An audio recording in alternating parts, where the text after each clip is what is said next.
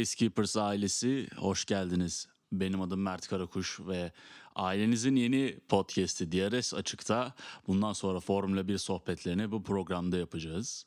Bugün sizlere geçtiğimiz günlerde Portekiz'de gerçekleşen Grand Prix üzerine konuşacağız. Şimdi öncelikle bahsetmek istediğim nokta geçtiğimiz dönem Formula 1'de neler oldu? Programımızı ilk defa yaptığımız için sizin için böyle bir segment hazırladım. Bundan sonraki segmentimiz yarış hafta sonunda ne yaşandı, kazalar neler, daha sonra yarış sonucu yaptıklarımız, yorumlarımız vesaire diye hep birlikte bir yarış hafta sonuna bakıyor olacağız. En son 2011'de düzenlenen Formula 1 tam 9 yıl sonra aramıza geliyor. Yani bizim şu an en büyük gündemimiz bu. Pandemi koşullarına bağlı olarak seyircili düzenlenmesi planlanan yarış son vaka artışlarından sonra seyircisiz gerçekleşecek ve tabii ki ülkemizdeki yarıştan hemen sonra da biz sizinle bu yarışta neler yaşandı paylaşıyor olacağız. Bununla birlikte Formula 1 neden ekledi diye soracak olsanız zaten bildiğiniz gibi pandemi sürecinden dolayı birçok ülkede yapılması gereken yarışların iptali söz konusu oldu. Bu durumun getirdiği ilgi çekici nokta ise çok uzun süredir yarışılmayan pistlerin bunlardan birisi de Portekiz birazdan konuşacağımız pist. Geçtiğimiz dönem içerisinde araçlara nasıl reaksiyon göstereceği, araçların bu pistlerde nasıl performans göstereceğiydi. Şimdi ben size cuma ve pazar gelişmelerinden bahsedeceğim. İlk olarak cuma gününden başlayayım. Cuma sabahına uyandığımızda Grosjean ve Magnussen ikilisinin Haas'ı bırakacağı haberlerini duyduk. Bu sanıyorum ki çoğunuzu üzmedi hatta sevindirmiş bile olabilir. Çünkü yeni yarışçılar gelecek. Ve şu anki çaylak demeyelim ama ikinci sezonunda olan yarışçıların performansları göz önünde bulunduğunda bu aslında bizim için çok pozitif bir haber bile diyebiliriz. Bazı dedikodular Checo Perez'in Haas'a geçmesi yönündeydi. Fakat benim tahminim Callum Mayotte ve Mick Schumacher'in e, Haas takımında yer alacağı üzerine. Cuma günkü serbest antrenman turlarında Portekiz pistinin taze asfaltının kayganlığı, rüzgarlı havası ve genel olarak çetrefilli koşulları hakikaten gözümüzün önüne serildi. İlk olarak Verstappen virajda aracının kontrolünü kaybetti ve kanat ayarlarından memnun olmadığını belirtti. Bu kanat ayarları da nedir? Ön kanatın sağ dış tarafında küçük bir diffuser gibi bir alan oluşturmuştur Red Bull. Fakat gördüğümüz gibi bu Verstappen'i hiç mutlu etmedi. Daha sonrasında ise Leclerc aracının daha doğrusu performansı çok geride kalan aracının yeni diffuser ile şahaneler yaratmaya çalışırken 14. virajda aracının kontrolünü kaybetti. Ama beklenmeyen bir performansla seansı 6. tamamladı. FP1'in bir diğer ilgi çeken noktası ise Magnussen'in Lance Stroll'un önünde seansı bitirmesi oldu. Aslında duruma baktığımızda Stroll'ün Covid geçirdikten sonra direksiyonun başında olması bile mucizeydi ama yani baktığımızda zaten hafta sonu onun için bir kabus gibi geçti. Oraya da birazdan geleceğiz. Kendisine de e, geçmiş olsun dileklerimizi iletelim. Pistin kayganlığı hakikaten kendini kanıtlamış oldu. Hem yeni bir asfalt var hem de e, araçların hakikaten sürücülerin alışık olmadığı bir pist. E, son virajda Bottas aracının kontrolünü feci bir şekilde kaybetmedi ama e, çakıl taşlarına kayacak kadar kaybetti ve bu, çakıl taşları aracın zeminine büyük hasar veriyor. Özellikle gittikleri hızın 250-300 olduğunu düşünürsek. E, kayanlar ekibine tabii ki de başkaları katıldı. Yani onlar asla yalnız kalmıyorlar e, böyle bir pistte. Raikkonen gibi tecrübeli bir isim de bu pistten nasibini aldı. Ee, az önce Bottas'ın size kaydığın aracın kontrolünü kaybettiğini söylemiştim. Fakat e, ilk se- seansı FP1 seansını Bottas 300 milisaniyelik bir farkla Hamilton'ın elinden aldı. Sıralama olarak da beklenmedik bir durum yaşanmadı bu seans sonunda ve Hamilton'ın hemen arkasından Verstappen geldi. Yaşanan tek sürpriz ise Leclerc'in e, vasat diyebileceğimiz bir Ferrari ile dördüncü sıraya alması oldu. Gasly ve Ocon ise araçlarındaki bir takım sorunlar sebebiyle sağlıklı sonuçlar alamadı. Cuma akşam seansında ise yani ikinci antrenman seansında Pirelli'nin 2021 lastik prototipleri takımlarca test edildi. Bu lastikler ekiplere hangi lastiğin ne olduğu anlatılmadan teslim edildi. Ve aslında bu sadece Pirelli'ye e, istatistik sağlamış oldu. Çünkü Pirelli'nin elinde araçların performansı ile ilgili de birçok bilgi var. E, ekiplere fakat dediğim gibi bilmedikleri için hangi lastiğin ne olduğunu ve yarışta da kullanmayacakları için e, hiçbir data olarak katkı sağlamadı. Ama en azından pistte lastik eritmiş oldular. Biraz daha yere tutunma artmış oldu. Yani ilginç bir nokta ise burada Bottas'ın hakikaten kararlı bir şekilde FP2'de de birinci tamamlaması oldu. Hamilton ise düşük yakıt turu yani son turunu atmak isterken 8. olarak bitirdi. Yani Hamilton'dan biz böyle hareketleri çok görüyoruz. Neden diyeceksiniz? Ee, adam profesyonel abicim. Adam kendini göstermek istiyor. En azından benim görüşüm böyle. Çünkü Quali'de birinci oldu. Oraya da geleceğiz ama adam tekrar yani sıralama turunda birinci oldu. Abicim bunu yapıyor bu adam. Ee, galiba benim tahminim şu. E, izleyicilere biraz heyecan vermek istiyor kendince. Ya da e, rakiplerini korkutuyor ya da pisti çok iyi e, test ediyor ilk başta çok yavaş sürerek artık bilmiyoruz. Kendisine ben bunu sormak isterdim ama muhtemelen yine e, politik bir cevap vererek e, doğru, dürüst, direkt bir cevap vermekten kaçınacak. E, Hamilton'ın hemen arkasında da aslında Verstappen var. Dediğim gibi kanadı ile ilgili bir sorun yaşadı. Ee, yaşanan tek sürpriz ise Leclerc'in yine dediğim gibi e, bir üst e, tarafta aracını bulması oldu. Bundan sonra geldiğimizde çok ilginç bir olay. Gazze'nin aracı hiçbir şey yokken e, alev aldı. Bunda şöyle bir e, anekdota değineceğim.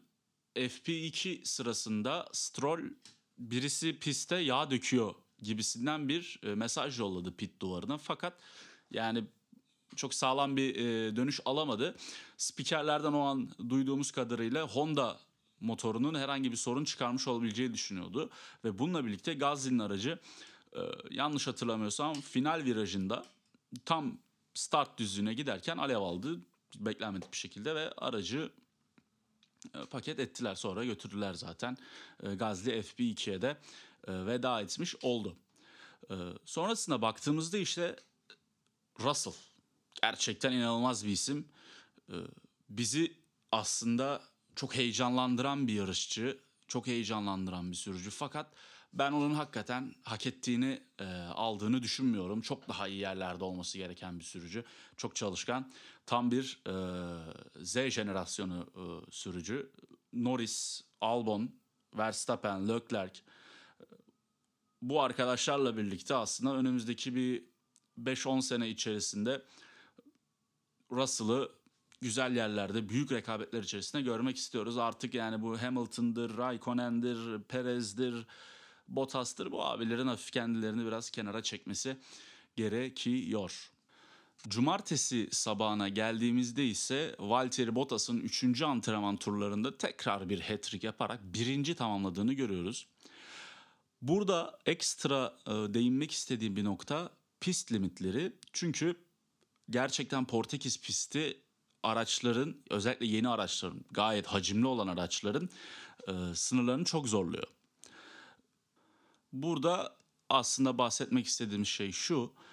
E, yarışçılar yani sürücüler artık ne derseniz bu arkadaşlarımız ideal bir yarış çizgisini takip etmek zorunda oldukları için en yüksek performansı almak adına ve virajlarda da 250-300 bulan hızlarla döndükleri için e, bazen hafif hile demeyelim ama e, avantajlar yaratmak isteyebiliyorlar kendilerine. E, özellikle Portekiz pistinin e, tekrar asfaltlanması, çok uzun süredir kullanılmaması ve bazı bu e, kaldırım noktalarında, bu kırmızı beyaz kaldırım noktalarında sivri noktalar e, lastiklere hasar verdiği e, rapor edilmiş e, sürücüler tarafından. Bunun ardından e, Pierre Gasly'nin performansında bir gelişme görüyoruz ve onun da dördüncü bitirdiğini görüyoruz. Leclerc de e, 6. sırayı alıyor. Bu da aslındaki sıralamaya büyük bir e, hazırlık e, olarak not düşülüyor. Sıralama turlarına geldiğimizde işte asıl heyecanın başladığı nokta oldu. Sıralama turları üst taraf olarak yani Mercedes olsun, Red Bull olsun, McLaren olsun bu arkadaşlar için hep böyle standart geçer Q1'ler. Fakat aşağıdaki arkadaşlarımız yani bu adını siz söyleyin e, Williams, Haas, Alfa Romeo, daha sonrasında Ferrari'den Vettel gibi arkadaşlar, Alfa Tauri gibi arkadaşlar için biraz daha rekabetçi oluyor. Ee, detaylara girmeden önce aslında kırılan birkaç rekordan bahsetmek istiyorum. Mercedes art arda 13. kez pozisyonunu aldı. Pol pozisyonunda yerini buldu ve F1 tarihindeki 6. pol rekoru oldu bu.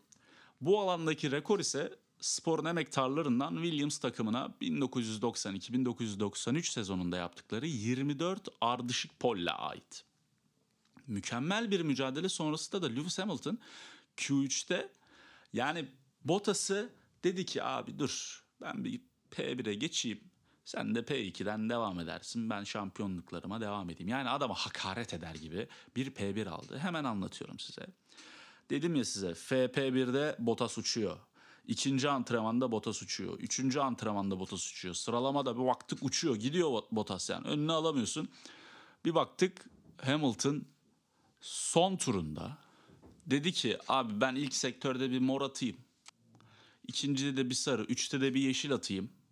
Anladın mı yani bir bakalım ne olacak. Ya o adam birinci oldu arkadaşlar ben inanamıyorum buna. Çünkü neden diyeceksiniz? Senin ikinci sektörün sarı, üçüncü sektörün yeşil. Ee, birinci de morsun tamam da ne kadar hızlı olabilirsin ama o kadar hızlı olunabiliyormuş ee, demek ki. Ee, Bottas'a geçmiş olsun diliyoruz. Ee, Mercedes 9. ön sıra kilidini yapmış oldu. Verstappen ise Ferrari'nin pek de mücadeleci olmayan araçları karşısında 3. sırayı aldı.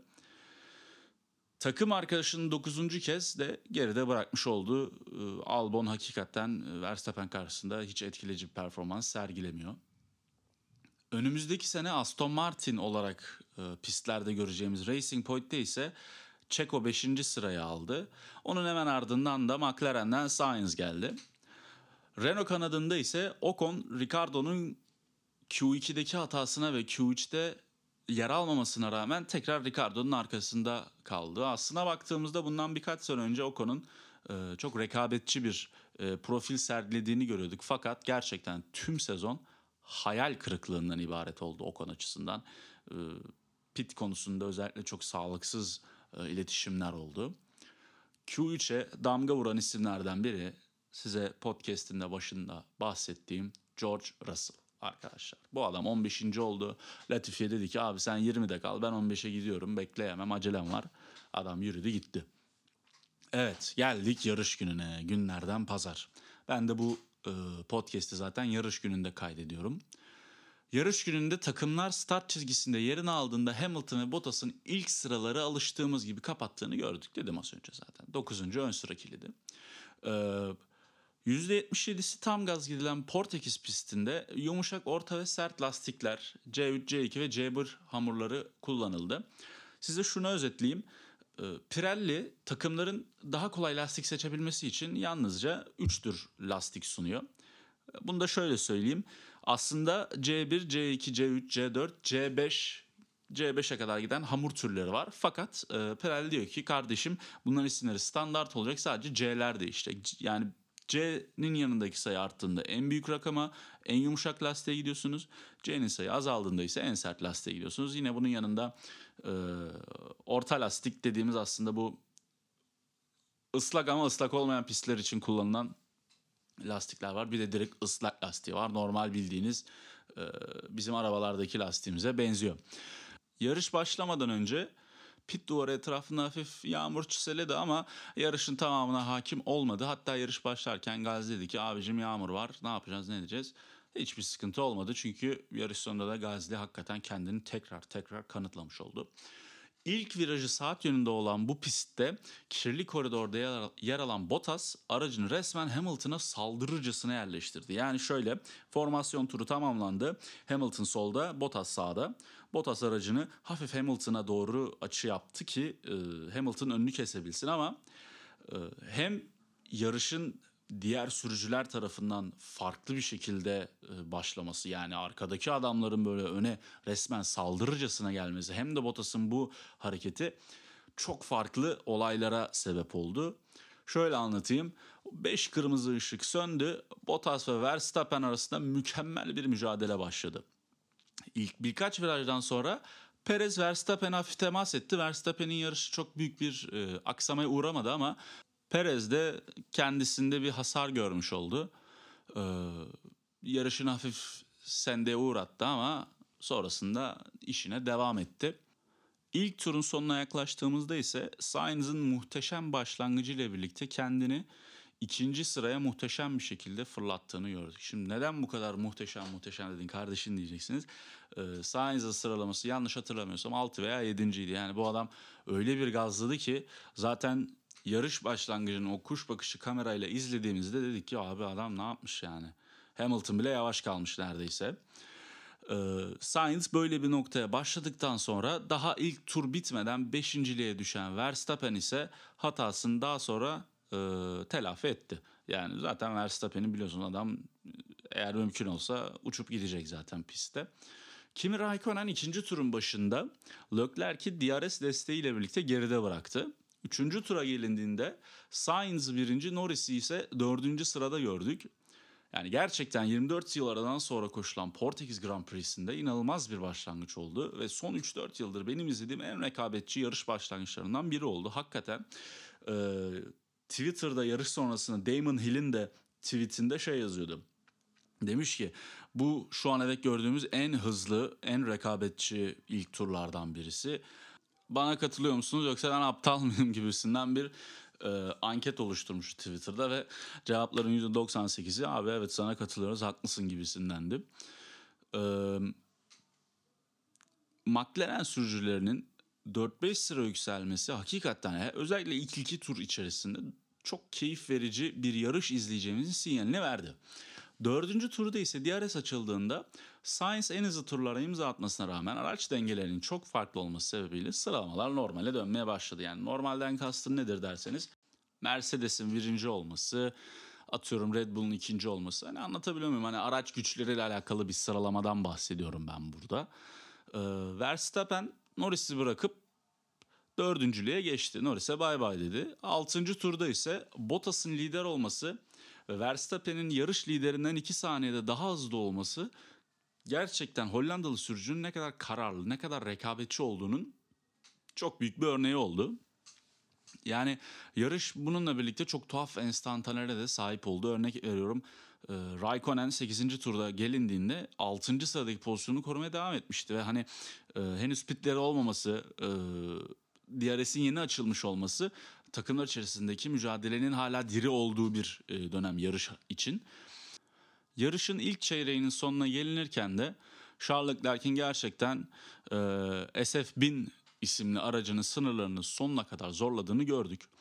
Sıralama turlarında muhteşem performans göstermişti ve e, yarış içerisinde de e, ilk çeyreğin sonuna doğru dördüncülüğe yükseldi.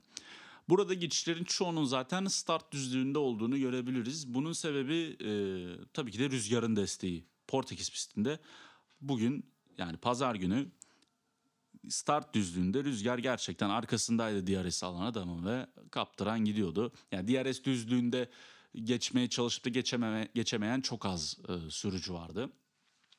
Ya burada şöyle bir eleştiri de yapabiliriz aslında araçların birbirini geçmesi için DRS'e bu kadar çok ihtiyaç duyması ve DRS'in bir aracın diğeri karşısında çok daha kuvvetli olması. Yani aracı resmen e, rekabetin dışına itmiş oluyor.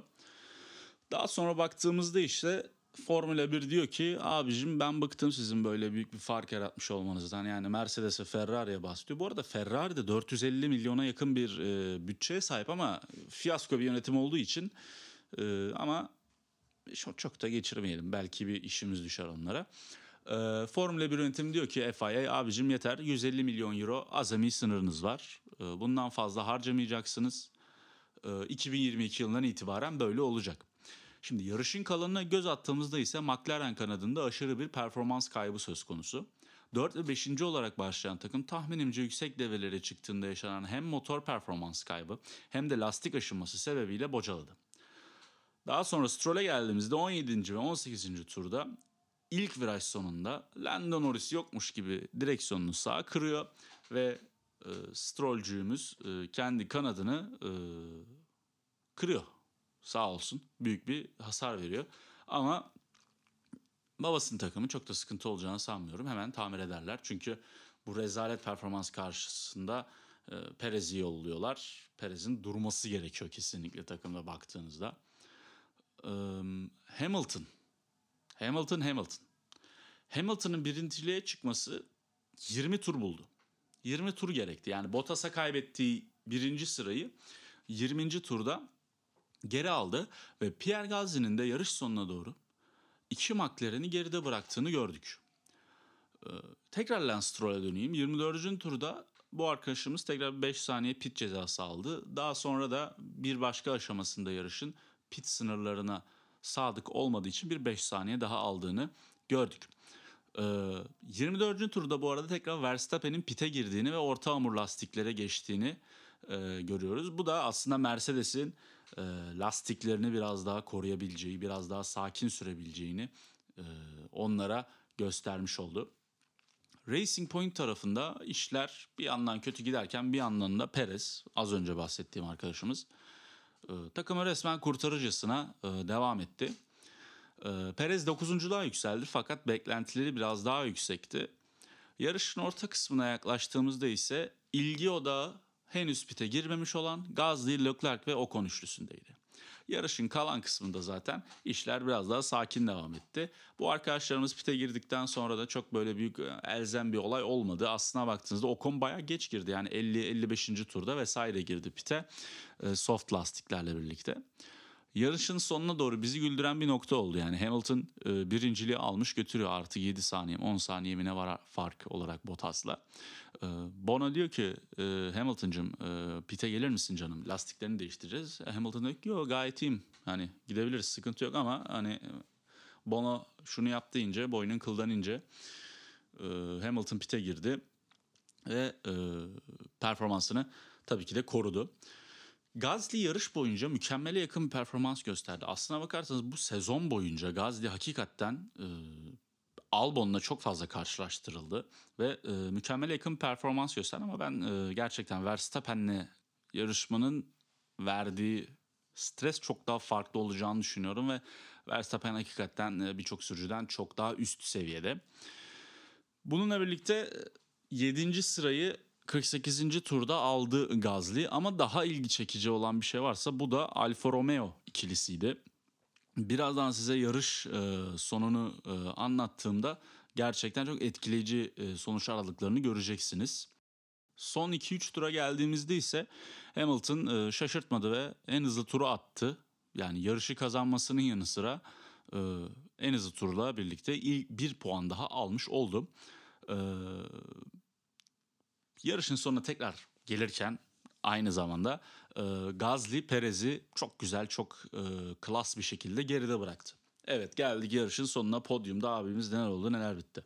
Şimdi yarışın sonunda tabii ki de birinci Hamilton, ikinci Bottas, üçüncü Verstappen. En alıştığımız üçlü, en alıştığımız sırada bulduk podyumda.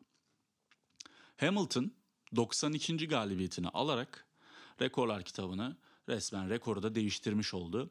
Ee, Hamilton'ın arkasında 91 yarış galibiyetiyle e, Michael Schumacher, 53 yarış galibiyetiyle Sebastian Vettel ve 51 galibiyetle de Ayrton Senna geliyor. Şimdi kalan sıralamada şöyle oldu. Dördüncü Leclerc, beşinci Gasly, altıncı Sainz, yedinci Perez, sekizinci Ocon, dokuzuncu Ricardo, onuncu Vettel, on birinci Raikkonen, on ikinci Albon, 13. Norris, 14. Russell, 15. Giovinazzi, 16. Magnussen, 17. Grosjean, 18. Latifi, 19. Kvyat ve 20. Stroll. Stroll yarışı tamamlayamadı. Ee, dedi ki kardeşim ben gidiyorum. Şimdi arkadaşlar diyeceksiniz ki ya yarım saattir bana bir şeylerden bahsediyorsun ama bunun sonucu nedir? Ya şundan bahsetmek istiyorum ben. Ee, yeni pistler hakikaten Formula 1 için bence çok güzel oldu. Görmediğimiz yerleri görüyoruz. Yarışçılar için ve takımlar için de çok farklı tecrübeler oluyor. Bizler de çok eğleniyoruz. Şu ana dek gördüğümüz daha önce takvimde olmayan yarışlar bizim için %95'i neredeyse keyif verici sonuçlar getirdi. Ee, Bugünlük yayınımız bu kadardı. Önümüzdeki hafta gerçekleşecek olan hangi yarışımız varmış hemen takvimimizi kontrol edelim. Imola yarışıyla birlikte olacağız önümüzdeki hafta. Ee, Umuyorum ki yayınımızı beğenmişsinizdir. Sizlere bir daha konuk olmak maksadıyla görüşmek üzere. Kendinize iyi bakın.